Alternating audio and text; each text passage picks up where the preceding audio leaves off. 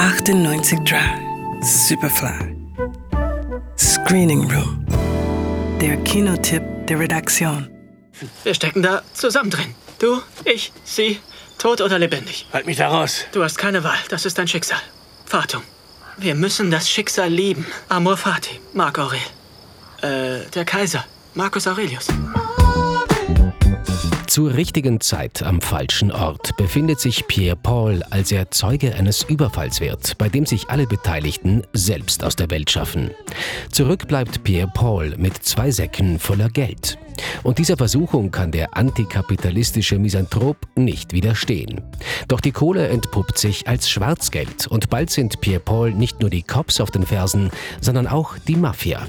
Pierre Paul hat es nicht leicht im Leben, denn der Doktor der Philosophie hält sich für zu intelligent, um es im Leben zu etwas zu bringen. Darum arbeitet er als Botenfahrer. Kein Wunder, dass seine Freundin von seiner lamoyanten Einstellung genug hat. Intelligenz ist nicht. Sie ist kein Vorteil. Sie ist ein Handicap. Nehmen wir an, du verkaufst Staubsauger. Du bist nicht allzu clever. Du sagst zu einer Frau, Madame, dieser Staubsauger wird sie sehr glücklich machen. Und du glaubst daran, weil weil du ein bisschen dumm bist. Die Frau ist berührt von deiner Ehrlichkeit. Sie kauft den Staubsauger.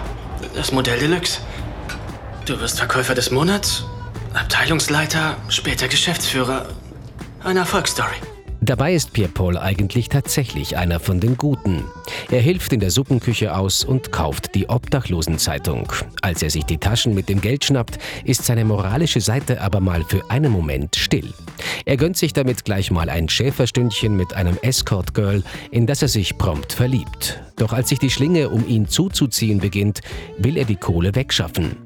Dabei helfen ihm seine neue Liebste, ein aus dem Gefängnis entlassener Finanzspezialist und ein, moralisch betrachtet, ins Gefängnis gehörender Offshore-Banker. Wissen Sie, das ganze Universum des Geldes ist unendlich groß. Niemand weiß ganz genau, wie viel davon im Umlauf ist. Wir sprechen von Milliarden und Billionen.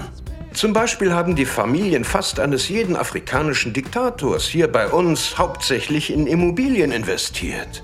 Und es gibt kein Gesetz, das so etwas verbietet. Ich hoffe, Sie sind kein Rassist. Kanada empfängt alle mit offenen Armen, wie unser Premierminister so schön sagt. Und eines darf verraten werden, diese Aktion werden nicht alle überleben. Der kanadische Autorenfilmer Denis Arcand ist Arthouse-Fans für seine Filme Jesus von Montreal und Invasion der Barbaren bekannt. Sein neuer Film ist eine zugängliche Mischung aus Heist-Movie und Kapitalismuskritik und bleibt bis zum Schluss überraschend. Arcans filmische Handschrift besticht durch sein Gespür für das richtige Maß an Augenzwinkern und Ernsthaftigkeit und vor allem durch wirklich gute Dialoge. Der unverhoffte Charme des Geldes. Ab Freitag im Kino. Johannes Romberg, Radio Superfly. Radio Superfly im Kino. Screening Room wurde präsentiert von Film.at